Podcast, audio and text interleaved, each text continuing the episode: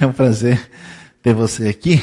E como vocês sabem, como a gente tem caminhado, a gente está prosseguindo no nosso estudo, MNU. A gente fez sete semanas de comunhão, depois a gente fez dez semanas de missões. E agora nós estamos caminhando aí por diversas semanas aí de estudo, de ensino um pouco mais aprofundado, e às vezes a gente não, não, percebe, né?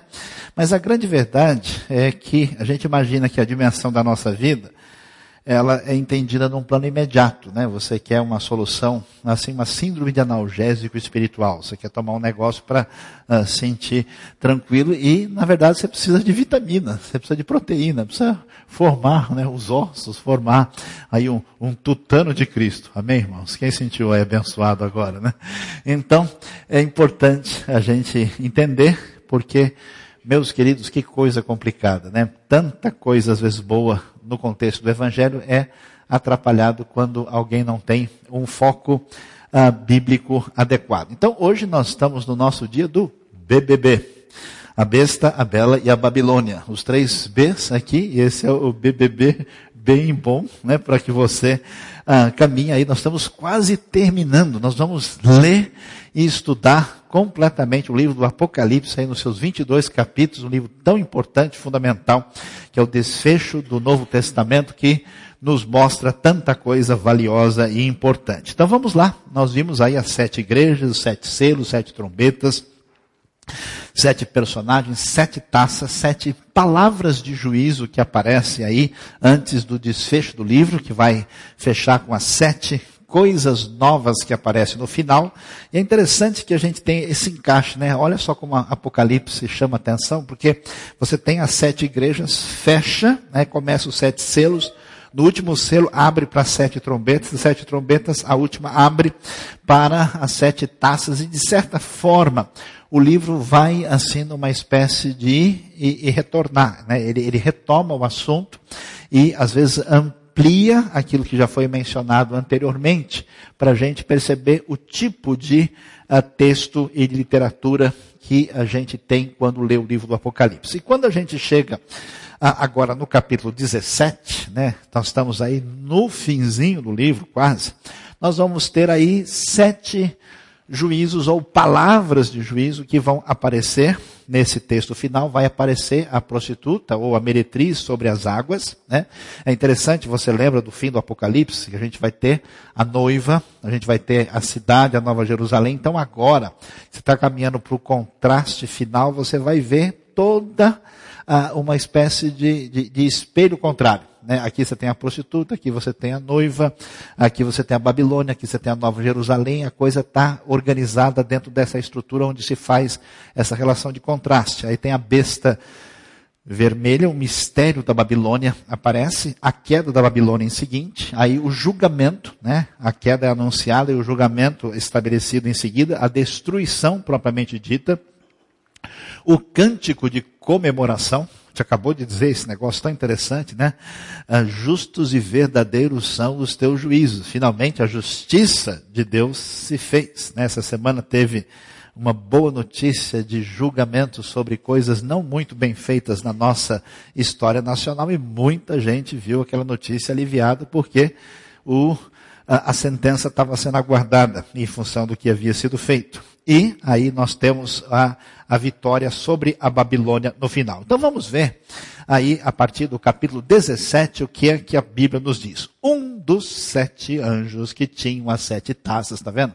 Na própria sequência das taças aproximou-se e me disse, Venha, eu lhe mostrarei o julgamento da grande prostituta que está sentado sobre muitas águas, com quem os reis da terra se prostituíram. Os habitantes da terra se embriagaram com o vinho da sua prostituição. Então o anjo me levou no espírito para um deserto. Ali vi uma mulher montada numa besta vermelha, é, que é referência ao que a gente já viu lá no capítulo 13, que estava coberta de nomes blasfemos e que tinha sete cabeças e dez chifres. Tanto cabeça como chifre traz a ideia, cabeça mais de autoridade, chifre mais de poder. Mulher estava vestida de azul e vermelho. É difícil às vezes traduzir direitinho essas cores. Algumas Bíblias preferem púrpura e vermelho, talvez para uma ideia uh, tanto de ligado à realeza, provavelmente isso envolve o sentido que essas cores têm a ver com poder, tanto político como religioso. Ah, e adornada de ouro, pedras preciosas e pérolas seguravam um cálice de ouro cheio de coisas repugnantes da impureza da sua prostituição. Em sua testa havia esta inscrição, aí nós temos, né, a figura do que representa essa visão do capítulo 17, mistério. Babilônia, a grande, a mãe das prostitutas e das práticas repugnantes, ou seja, abomináveis da terra. Vi que a mulher estava embriagada com o sangue dos santos, o sangue das testemunhas de Jesus. Quando a vi, fiquei muito admirado. Então o anjo me disse: Por que você está admirado? Eu lhe explicarei o mistério dessa mulher e da besta, sobre a qual ela está montada, que tem sete cabeças e dez chifres. A besta que você viu era e já não é. Agora vai começar a complicar. Ela está para subir do abismo e caminha para a perdição. Os habitantes da terra, cujos nomes não foram escritos no livro da vida desde a criação do mundo, ficarão admirados quando virem a besta, porque ela era, agora não é, e entretanto virá. Aí, a ideia clara, né, como a gente já viu até agora, a, a besta a, a Babilônia está relacionada explicitamente com Roma, o Império Romano. E está claro é, que a opressão, que a perseguição que os cristãos do primeiro século estão enfrentando está relacionado com isso. Então, de certa forma, não há muita dúvida que, como nós temos visto em todo o Apocalipse, o sentido básico é esse. E vai ficar mais claro quando a gente chega no verso 9 em diante, quando se diz, aqui se requer mente sabe. As sete cabeças são sete colinas. Você sabe que Roma é famosa por ser uma cidade sobre sete colinas. E é uma coisa muito interessante, porque várias cidades importantes do mundo estão também sobre sete colinas, como é o caso de Jerusalém, Istambul, Amman e outros lugares. É uma coisa interessante isso. Uh, sobre as quais está sentada a mulher, nesse caso é explicitamente ligado a Roma, são também sete reis. Cinco já caíram e um ainda existe, o outro ainda não surgiu. Mas quando surgir, deverá permanecer durante pouco tempo. A besta que era e agora não é, é o oitavo rei. É um dos sete e caminha para a perdição. Os dez chifres que você viu são dez reis que ainda não receberam reino, mas que por uma hora receberão autoridade como reis junto com a besta. Eles têm um único propósito e darão seu poder e sua autoridade à besta guerrearão contra o cordeiro, mas o cordeiro os vencerá, pois é senhor dos senhores e o rei dos reis, e vencerão com ele os seus chamados, escolhidos e fiéis. Veja como é importante ver esse assunto. Quando você pega pessoas que não estudaram adequadamente o livro do Apocalipse, não entendem o seu pano de fundo, eles chegam às conclusões das mais malucas possíveis. Essa é uma a ideia errada. É bom que você preste atenção e saiba que essa interpretação está errada. Está escrito erro de leitura aí. Que uh, foi divulgada amplamente em diversos lugares, sugerindo que essa ideia dos sete reis e o oitavo rei é uma série de papas do catolicismo romano. A sugestão começa com Pio XI, XII, XIII, Paulo VI, João Paulo I e II e o Bento XVI e finalmente aí nós temos o quê? O retorno do João Paulo II. Divulgou-se uma versão lendária que o João Paulo II tinha morrido e que ele haveria de ressuscitar para assumir a posição aí no lugar do Bento XVI. E imagine só, né, quem poderia imaginar que o próximo Papa fosse argentino né? e que não tivesse nada a ver com isso. Não há nenhum, nenhum profeta que jamais chegou a uma visão tão impressionante da realidade futura. Eu digo isso por quê? Porque quando a gente fala uh, de entender uh, o texto, existe uma exigência de se saber de fato que tipo de texto, como é que ele era escrito. Há muita coisa popular que é colocada à disposição na internet, no YouTube, que não tem o mínimo sentido. E depois que isso foi muito divulgado, aí claro, o João Paulo II não ressuscitou coisa nenhuma. Essa, você ainda tem possibilidades. Eu até ia passar o vídeo para vocês, mas eu os livrei da grande tribulação que haveria sobre nós nesta noite, especialmente porque o vídeo que eu achei tem 30 minutos e não é bíblico passar um vídeo desse de 30 minutos no nosso meio. Então, o que, que a gente vai descobrir? O anjo me disse, nós já vamos já ver os detalhes sobre isso, as águas que você viu onde está sentada a prostituta são povos, multidões, nações e línguas. Claro, Roma, a razão porque a água está ligada com povos e nações é porque quase todas as nações da época estão em volta da bacia do Mediterrâneo, por isso ah, faz todo sentido esse tipo de simbolismo. A besta e os dez chifres que você viu odiarão a prostituta. Eles a levarão à ruína e a deixarão nua, comerão a sua carne e a destruirão com fogo. Aí está ligado com esse poder. Claro que a besta está associada ao poder do anticristo, que nós vimos, nós temos as duas bestas que envolvem o poder religioso e o poder político, e que eles, eh, no final das contas, representam a destruição do próprio contexto daquela Roma ante-Deus que persegue os cristãos e que terá a sua edição reedição final nos últimos tempos. Pois Deus colocou no coração deles o desejo de realizar o propósito que ele tem, levando-os a concordar em dar à besta o poder que eles têm para reinar até que se cumpra as palavras de Deus. A mulher que você viu é a grande cidade que reina sobre os reis da terra. Não há dúvida alguma que é a cidade que reina sobre os reis da terra nesse contexto. É a Roma antiga, o Império Romano, e como nós dissemos, o Apocalipse tem dupla face. Ele fala da realidade do que está acontecendo. Não é possível entender sem ver o que acontece naquele ambiente, naquele contexto, e, ao mesmo tempo, ele ah, traz uma luz sobre uma realidade futura que representa essa Roma renascida. Então, a besta, o anticristo, já surgiu, sim, surgiu no contexto da época. 1 João vai dizer: Nós vimos muitos anticristos terem saído pelo mundo, mas haverá a besta definitiva, o anticristo final, antes do desfecho dos tempos, como a gente pode ver. E dá uma olhada sobre isso.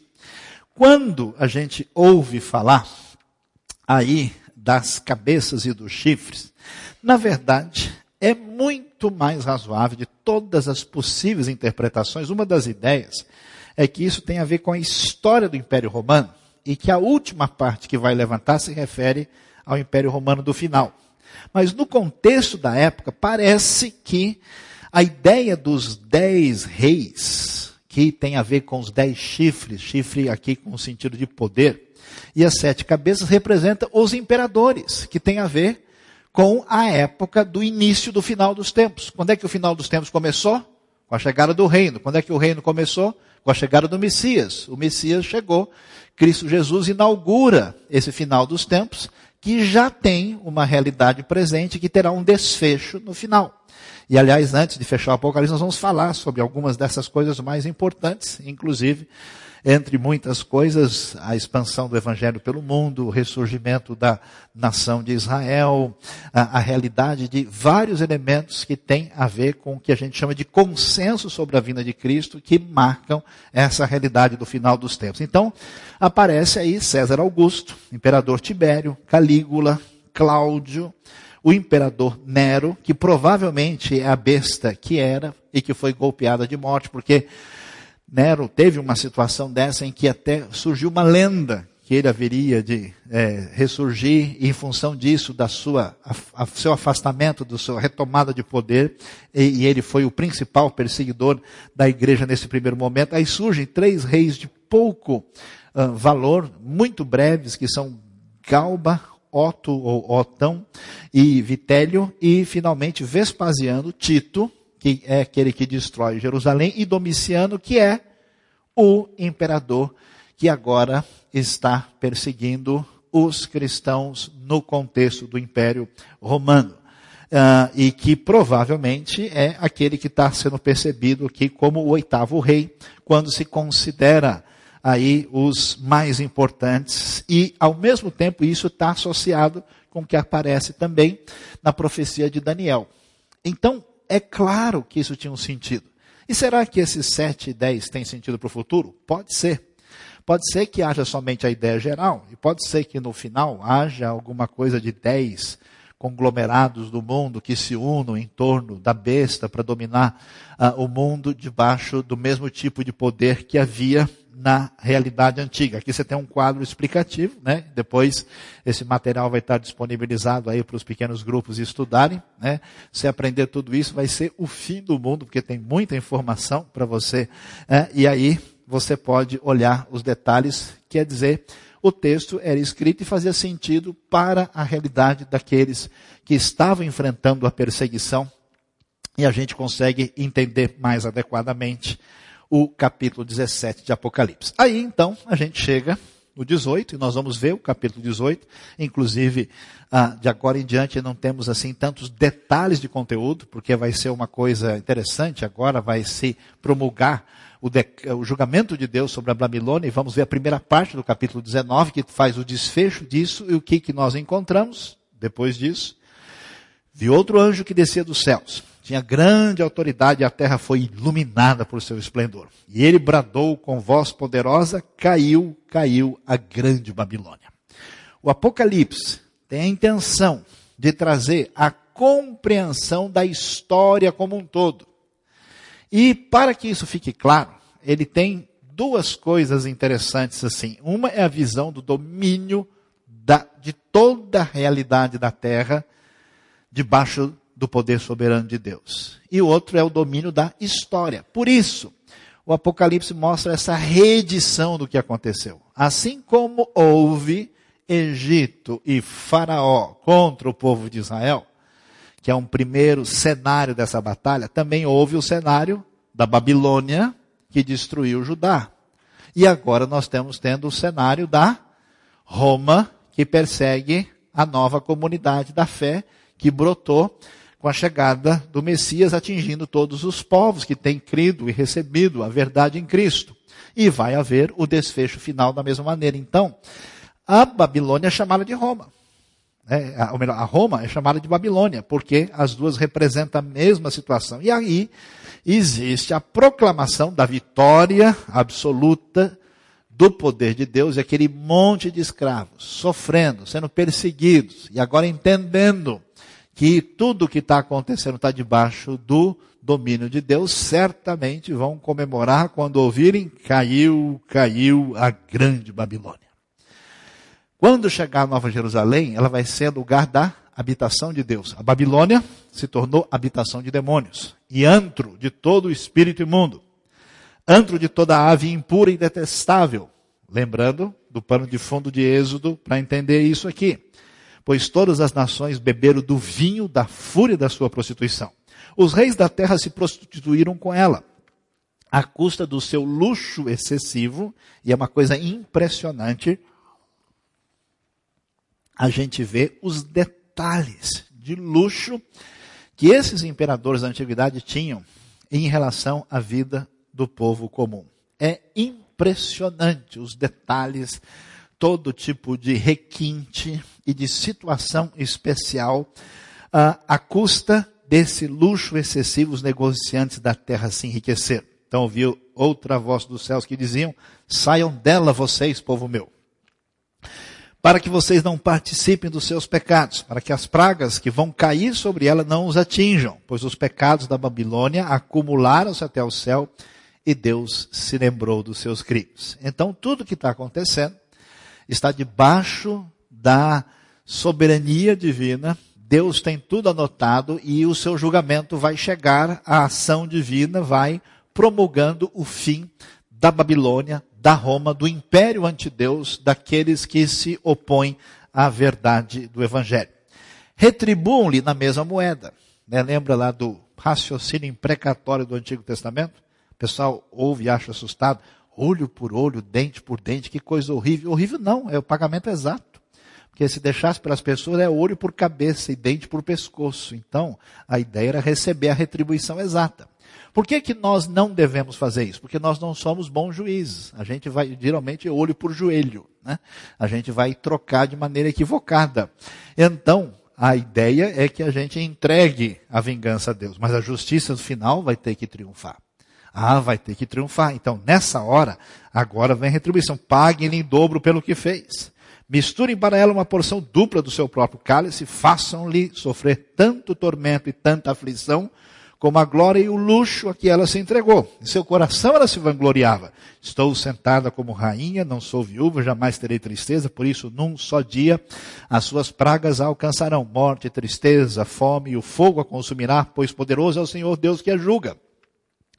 Quando os reis da terra que se prostituíram com ela e participaram do seu luxo virem a fumaça do seu incêndio, interessante isso. Chorarão e se lamentarão por ela, amedrontados por causa do tormento dela, ficarão de, ficarão de longe e gritarão: Ai, a grande cidade, Babilônia, cidade poderosa. Em apenas uma hora chegou a sua condenação. Babilônia, Roma, todo o império que se estrutura no sistema ante-Deus que se baseia na exploração dos outros, numa vida diferente da graça de Cristo, em ser bênção para os outros. Todo esse processo cruel que cresce assustadoramente no mundo de hoje. Eu estava numa cidade uh, do Nordeste brasileiro, pegando um voo de volta para São Paulo e encontrei um pastor conhecido, a gente conversou rapidamente, ele me passou um DVD, eu estou trabalhando numa missão. É que missão que é essa? Missão que está tentando segurar e impedir o crescente tráfico humano internacional. É um negócio tão gigantesco, tão assustador, tão crescente, tão apavorante, que está tomando conta do cenário e que, quando falta de referências éticas do mundo é, é, se torna uma realidade, há uma crise tremenda que faz parte dos dias de hoje. Nós estamos vendo uma tendência em vários lugares do mundo de uma, de novo, concentração de poder. Essa ideia que o Estado deve dominar todas as coisas é uma ideia bem romana essa ideia de que as nossas liberdades são tolhidas em nome de uma autoridade maior para o nosso bem é muito complicado.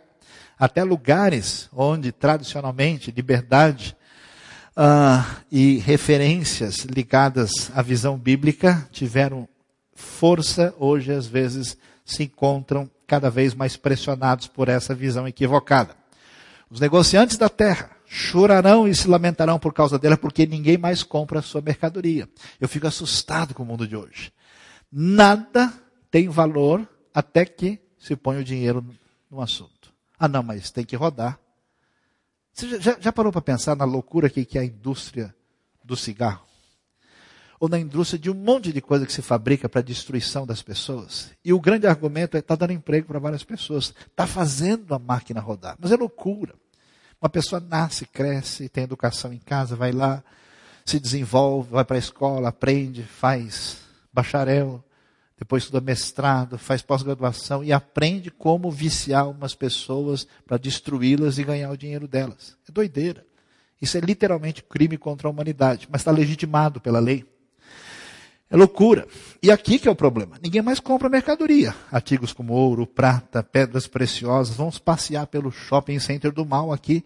Pérolas, linho fino, púrpura, seda, tecido vermelho, todo tipo de madeira de cedro, peça de marfim, madeira preciosa, bronze, ferro, mármore, canela, especiarias, incenso, mirra, perfume, vinho, azeite de oliva, farinha fina e trigo, bois e ovelhas, cavalos e carruagens. E atenção, corpos e almas de seres humanos. Referência a realidade da prática da escravidão, que é o mundo romano. Aliás, de cada dez pessoas nessa época, seis eram escravas.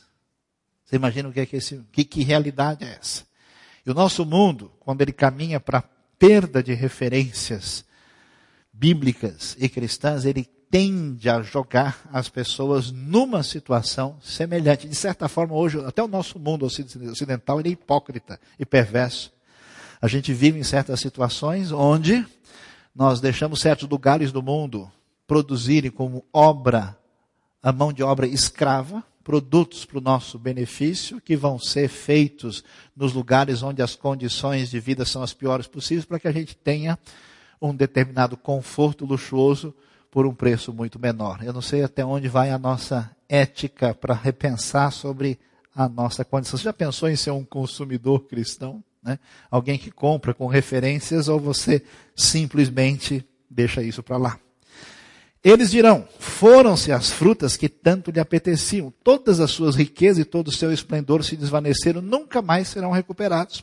Os negociantes dessas coisas que enriqueceram a custa dela ficaram de, ficaram de longe, amedrontados com o tormento dela e chorarão e se lamentarão.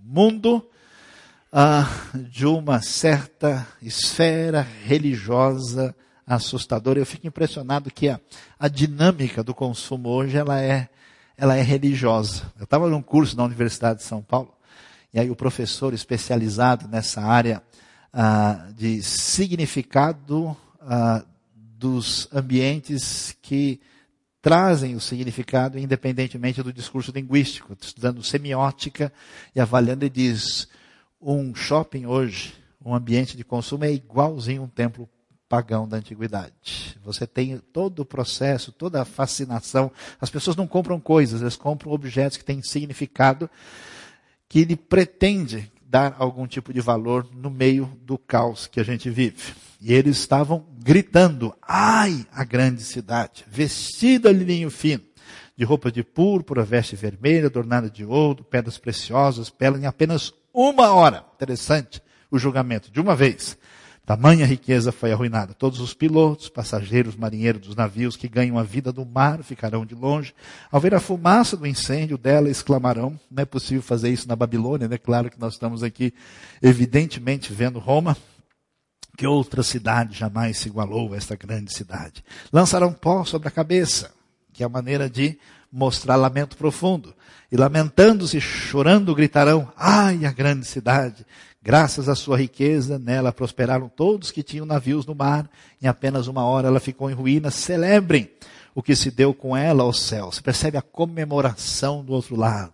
A torcida do lado de Deus. Celebrem, ó santos. Façam a festa. Apóstolo e profetas, Deus a julgou, retribuindo o que ela fez a vocês. E aí nós vamos para o desfecho faz, ler a, a, a, o que capítulo 19 faz para fechar essa parte. A segunda parte do 19 vai na direção da parte final, quando começa de fato a, redenção aparecendo.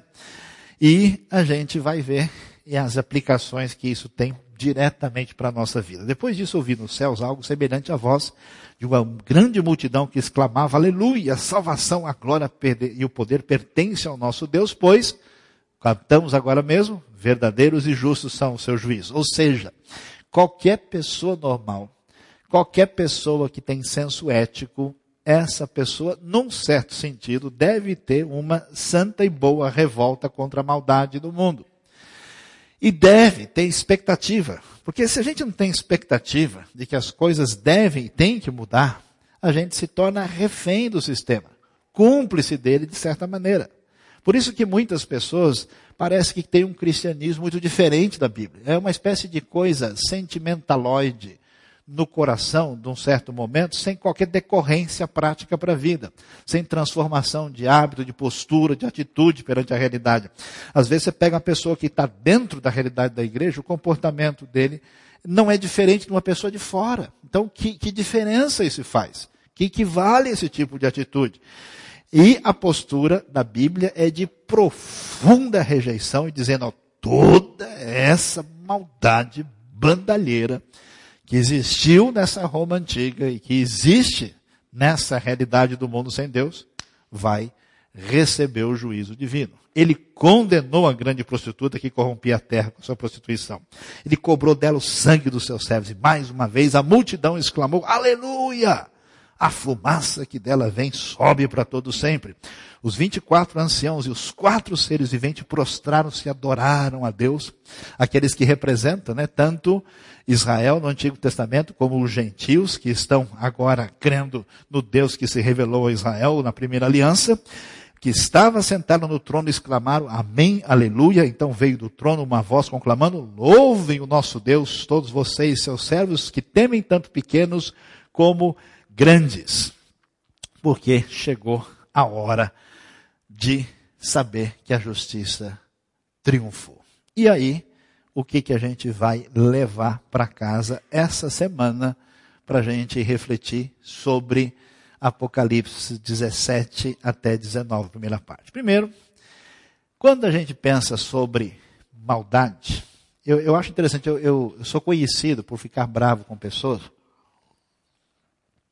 que saíram muito pouco do Brasil, foram visitar o exterior assim de passagem e acha que só tem corrupção e maldade aqui. Que quando a gente chega na Europa todo mundo é lindo e maravilhoso e bem comportado, que nos Estados Unidos não tem ninguém que faz nada de errado, né? que na Suíça todos viveram felizes para sempre, forever and ever, amém. Que no Japão ninguém faz nada errado, todo mundo é comportado. Meus queridos, pecado é coisa do ser humano. Às vezes, em algumas áreas aqui o pessoal exagera, diz que querem além do que precisa. Mas a maldade, o poder do mal é mundial. O, o contexto vai nos mostrar que a besta e a mulher que nela está montada, o anjo me disse: as águas que você viu onde está sentada a prostituta são povos, multidões, nações e línguas, e todos eles estão mancomunados com esse império do mal. Então, uma coisa que a gente tem que entender é que existe uma ação poderosa do mal contra Deus e o seu Cristo que vai se manifestar em dimensões diferentes do lugar para o outro. Eu não sei se vocês estão preparados para ouvir o que eu vou dizer agora, mas há certas coisas que a gente sente no nosso espírito quando a gente vai para alguns lugares. E em alguns lugares desse planeta, a gente chega assim e passa um tempo em oração, você sente uma opressão específica de um determinado contexto que parece que num lugar é diferente. Há lugares onde o evangelho é pressionado. Eu tive experiência assim em certos lugares que eu quase nem durmo à noite e a gente ficou ali aquele momento de oração porque parece que tem uma resistência quase palpável das forças do mal. Enquanto no Ocidente você tem a força do mamon, assim, dominando a vida de tantas pessoas de maneira uh, a viver de modo inútil, e às vezes na nossa realidade você tem uma presença da corrupção, da imoralidade, em outros lugares você tem violência, você tem certas coisas, parece que são realmente entidades e poderes do mal que estão agindo de modo que a igreja deve entender que ela depende de Deus e ela tem que viver em oração debaixo da palavra divina e entender que o poder do mal é mundial. Essa realidade que se coloca contra Deus no império romano, que é o mundo dessa época, nesse contexto, é uma realidade que vale para a gente hoje. Às vezes eu fico né, assim preocupado com pessoas que perdem o seu discernimento porque eles imaginam que estão num determinado contexto de zona de segurança sem entender a realidade dura que o Apocalipse nos mostra. A outra coisa complicada é que a gente está olhando para a prostituta aí bravo com ela, olhando feio, né? Mas qual é o problema da prostituta? Ela é cheia de sedução. A proposta de Roma é muito agradável, é muito gostosa. A gente pode passear de arte com ela. O negócio é legal. Se ela fosse o, o lobo mau, né, se ela viesse só soprar a casa dos porquinhos, aí estava tudo tranquilo. Mas a gente é que está no perigo porque a gente pode entrar no esquema. A gente pode se deixar. Então vem, eu lhe mostrarei o julgamento da grande prostituta, que está sentada sobre muitas águas, com quem os reis da terra se prostituíram. Os habitantes se embriagaram com o vinho da sua prostituição. Então não pense que a gente está falando de uma realidade que está fora da igreja. Não, você pode se corromper. Você, de repente, pode ser picado pelo veneno babilônico romano. Não, é só uma vez, deixa eu só fazer esse esquema aqui, depois a gente ajusta. Depois a gente dá a volta, levanta, sacode a poeira e dá a volta por cima. Então, a, o problema é que a maneira como. Existe uma dualidade na descrição. A, a prostituta ela é descrita como violenta e cruel, mas ao mesmo tempo como extremamente atraente e convidativa. Tome cuidado, porque se você abre mão das suas referências bíblicas e se deixa levar por qualquer coisa que seja essa sedução de poder, de comprometimento com o mal, de entrar no esquema da Babilônia, você vai se dar mal. O mal está no mercado. O mercado está contaminado. Eu fico tão assustado como nós temos hoje tecnologia, temos gente, temos possibilidade, de fato, de ter o mínimo de problema grave que nós temos no mundo. Mas as pessoas que têm muito nunca estarão satisfeitas. Elas sempre acham que uns 5 milhões a mais seria uma bênção e ponto final. Não há problema em você prosperar, mas entenda que você é servo de Deus, você não é servo da Babilônia. E o que Deus dá na sua mão deve ser bênção para o reino. porque nem você pertence a você mesmo. Porque no Apocalipse é claro, ou você tem a marca na testa e na mão, porque você é da besta, ou você é selado para ser do cordeiro. Você não tem autonomia nenhuma, é ilusão. Ou você está de um lado ou do outro. Como é que é esse mercado? Fascinante. Ouro, prata, pedras preciosas, perlinho fino, púrpura, seda, tecido vermelho, cavalos e carruagens e corpos e almas de seres humanos. A situação está tão complicada nos dias de hoje que as, até as grandes empresas dominadas pela preponderância do lucro, elas não querem saber. Se elas puderem fazer um negócio que vai detonar a saúde dos outros e a lei não pegar e elas conseguirem fazer, elas vão fazer. E quem é que vai ser sal de segurar? Só quem tem compromisso com o reino. Só quem tem ética que vai dizer, não, nesse hospital a gente não faz isso. Só quem tem ética que dizem, aqui a gente não vende assim. Não, só quem tem ética e não é selado pela besta vai dizer, não, eu não vou fazer. Acabou. Complicado. O mal está presente no mercado quando milhões de pessoas são trituradas e tratá-las como um lixo da realidade à nossa volta, enquanto a gente começa a ver. Às vezes eu, eu passo uns dias assim que eu não sei nem o que dizer, porque eu vejo valores que são pagos por certas coisas. Um dia eu soube que um cara comprou um gibi por 110 mil dólares. Um outro cara comprou um chapéu, não sei de quem, pagou não sei quantos mil dólares. Esse mundo é louco. O cara entra num ringue, leva um soco na cara, e os tontos ficam assistindo. E o cara que bateu ganha não sei quantos milhões, e o que levou ganha. Que mundo é esse? Que coisa doida. Você acha que o problema está só no governo, de saúde e educação? O sistema todo é a besta maldita. Isso é loucura. Não prestigie isso. Saia fora. Não entre no esquema. O mal está no mercado. O poder do mal não está só na universidade. A pessoa falou, oh, cuidado, não estuda muito, senão você, você perde a fé. Viu? Começa a ler muita coisa aí, você, olha, é perigoso, fica bem burro, que aí você está seguro. Eles têm um único propósito e darão seu poder e a sua autoridade à besta, guerrearão contra o cordeiro, mas o cordeiro os vencerá, porque ele é senhor dos senhores e rei dos reis, e vencerão com ele os seus chamados escolhidos e fiéis. A religião sempre foi uma das principais armas do mal e de dominação. Nenhum ditador, nenhum perverso da história deixou de usar a religião a seu bel prazer. Então preste atenção.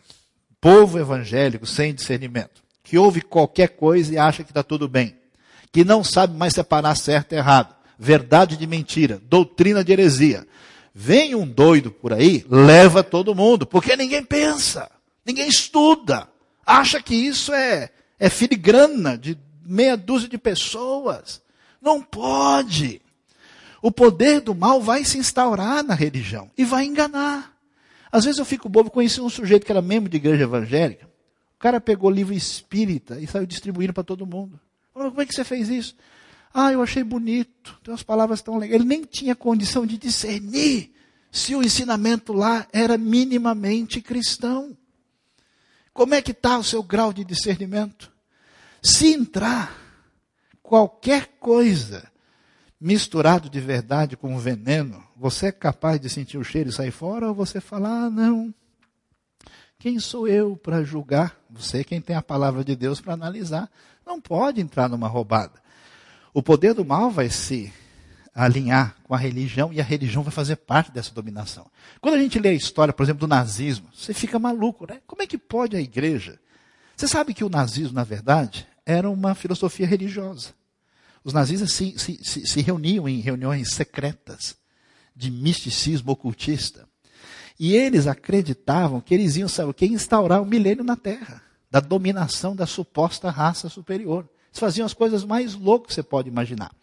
E quando fizeram isso, grande parte das igrejas entraram no esquema. Houve uma parcela razoável que bateu de frente, entre eles o famoso Dietrich Bonhoeffer. Bonhoeffer foi um, um, um herói dessa, desse confronto, uh, que foi chamado igreja confessante. Mas a grande parte dos caras não estavam nem aí. Eles assinaram embaixo. Eles acharam legal, de Bíblia na mão, matando judeu, cigano e quem aparecesse na frente, fazendo maiores barbaridades. E tudo, assim, religiosamente explicado. Será que se a besta quiser te enganar, ela consegue? Ou você tem discernimento? Palavra do Apocalipse, não se contamine, sai dela, povo meu. Então ouvi outra voz nos céus que diziam, saia dela vocês, povo meu, para que vocês não participem dos seus pecados, para que as pragas que vão cair sobre ela não os atinjam, pois os pecados da Babilônia acumularam-se até o céu e Deus se lembrou dos seus crimes. Eu fico às vezes preocupado ao perceber que o tempo passa e que a nossa maneira de lidar com a rejeição de certas coisas, ela vai se acomodando, né? O sujeito, ele assistia TV quando ele era criança, ele acha que é a mesma coisa assistir hoje. Você não percebeu que os programas mudaram? Você não percebeu que deixar uma criança de frente da televisão há 20 anos atrás não é a mesma coisa que hoje? Você não se ligou no movimento? Você não está percebendo a, a baixaria, a brutalidade? E você vai fazer o quê? Vai depois chorar o leite derramado? Não se contamine, saiam dela, povo meu. Claro que o apóstolo João está dizendo para o pessoal, sair do Império Romano é não entre no esquema. Fortaleça sua mente. Conheça a palavra de Deus. Não seja um cristão Coca-Cola. Só o gás. Consistência nenhuma, não tem nada. Tenha possibilidades. Não ache que você vai encaminhar os seus filhos ou a sua vida com uma pressão ilegítima e não fundamentada. Nós temos de ter postura para não abrir espaço, se a gente tivesse uma comunidade evangélica com um discernimento em relação a essas coisas, qualquer coisa que fosse um confronto direto contra a palavra de Deus, pela própria atitude do pessoal, pff, na hora caiu. Olha, o pessoal mudou o programa, caiu 30% a audiência. Mas que nada. O pessoal não faz a mínima diferença. Onde está o seu coração? Eu fico impressionado. Eu, quando era mais novo, não vai falar que faz tempo, aí, pois a gente conversa sério. Eu ficava impressionado que eu via algumas pessoas na igreja. Eu me lembro bem de um rapaz que eu conheci que o cara era o Ramsés II na igreja. Ele era uma múmia, ele nem se mexia. Tá lá. Podia ser a mensagem mais maravilhosa, o cântico, o cara estava lá, ele, ele parecia uma estátua, assim, parecia aquelas brincadeiras, estátua, né? Ele entrava lá, só saía no final do culto. Aí eu vi esse cara assistindo um jogo de futebol. Um jogo que eu assisti. Fiquei tão impressionado, porque ele gritava tanto. E eu falei, não, acho que ele virou neopentecostal, não estou sabendo. Ele urrava, ele derrubava a sala, ele chutava tudo. Eu falei, nunca imaginei que eram a mesma pessoa. Tudo que é importante para a gente, tudo aquilo que está no fundo do nosso coração, mexe com as nossas entranhas. A pergunta é: por que é que você chora? Por que é que você ri? O que que comemora você? Eu conheço gente que ganha um relógio, até perde o fogo. Você ouve os verdadeiros gemidos inexprimíveis do sujeito. A pessoa, às vezes, né, ganha qualquer bugiganga dessas aí que se vende em algumas das galerias aí da, da cidade. E os negociantes da terra, quando vir o fim da Babilônia, ah, eles chorarão e se lamentarão por causa dela.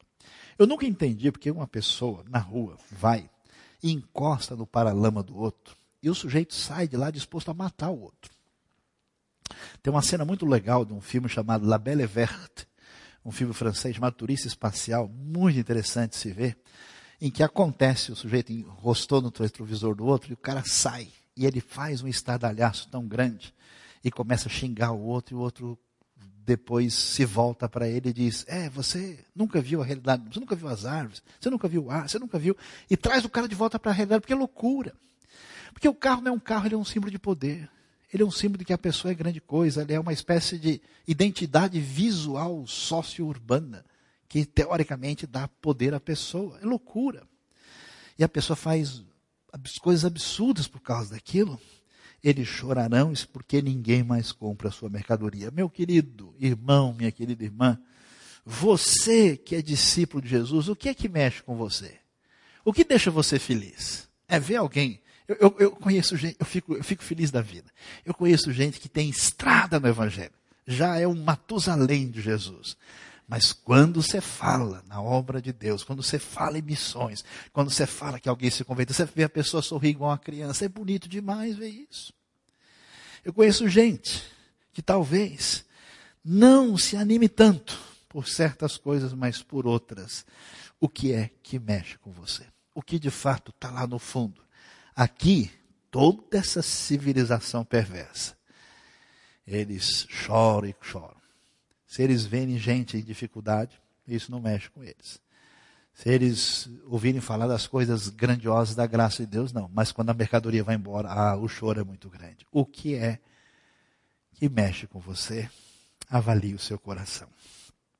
E a festa da vitória. Ah, tem hora, tem dia que a gente, né, de repente parece que não sabe aquele dia que você levanta com os dois pés esquerdos da cama assim, que você, né, já fala, vixe, hoje o bicho vai pegar. Eu já estou meio cansado, estou meio estressado. Você já olha assim para marginal assim e fala, Senhor, ora vem, Senhor Jesus, Maranata. A coisa é, é séria, é complicada. Pois é.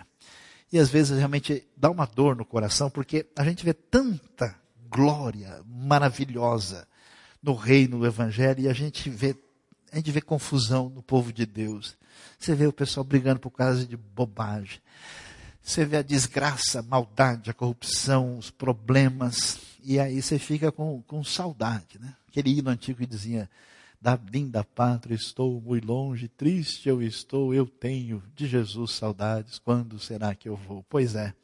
Então tem hora que dá vontade, assim, de né, arrebatamento imediato. Tchiu, né, vamos embora, né?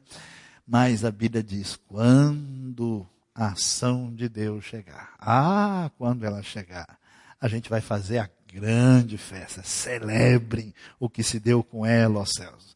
Não celebra tanto, não, Israel. Baixa um pouco. Nós temos grandes discussões teológicas lá em casa, eu e Israel, por causa disso. Depois a gente conversa. Celebrem, ó santos, apóstolos e profetas. Deus a julgou, retribuindo-lhe o que ela fez a vocês. Você pode aplicar o seu coração no reino de Deus, a sua vida e o seu esforço? Eu sei que acontece comigo, a gente fica desanimado às vezes. Meu, parece que não, não floresce. Parece que não surge com aquela força que a gente esperava. Ah, mas vai chegar uma hora que tudo aquilo que é feito para a honra e glória de Deus, que é feito pelo Espírito, que é feito pelo toque da eternidade, vai surgir com força e vai durar para sempre e tudo aquilo que ofendeu a glória do Cordeiro, que foi contra Deus. Um dia, toda a maldade, todo o pecado, toda postura de Deus, o juízo chegará. E que Deus abençoe o nosso coração e nos ajude nessa compreensão do Apocalipse. Festejar a vitória, desejar a volta do Cordeiro e que a nossa vida venha ser pautada pela compreensão do que nós ouvimos nessa tarde. Deus abençoe o seu coração. Baixe a sua cabeça, fale com o nosso Pai, fale sobre a sua vida, a sua trajetória, o seu caminhar com Deus, para que a sua vida seja uh, alinhada de acordo com o que essas palavras trouxeram para o seu coração hoje. Pai amado, digno ao Cordeiro, louvado seja o teu nome, nós celebramos a tua vitória, a tua honra, a glória e o poder para todos sempre. Ó oh Deus, o Senhor sabe que nós vivemos nesse mundo babilônico, mundo ligado a essa Roma anticristã, Ó oh Deus, dá-nos paciência, perseverança, sabedoria, discernimento, dependência de Ti e ajuda-nos, ó Pai, a cada um aqui que te ama, que foi alcançado pela graça, a caminhar na direção certa, proclamando a verdade, a salvação, o arrependimento, o reino de Deus. Ajuda, ó Deus, cada pessoa aqui e o Senhor trabalhe essa sensibilidade de coração que atinge aqueles que te procuram nessa hora. Nós te louvamos te adoramos, te agradecemos em nome de Jesus. Amém.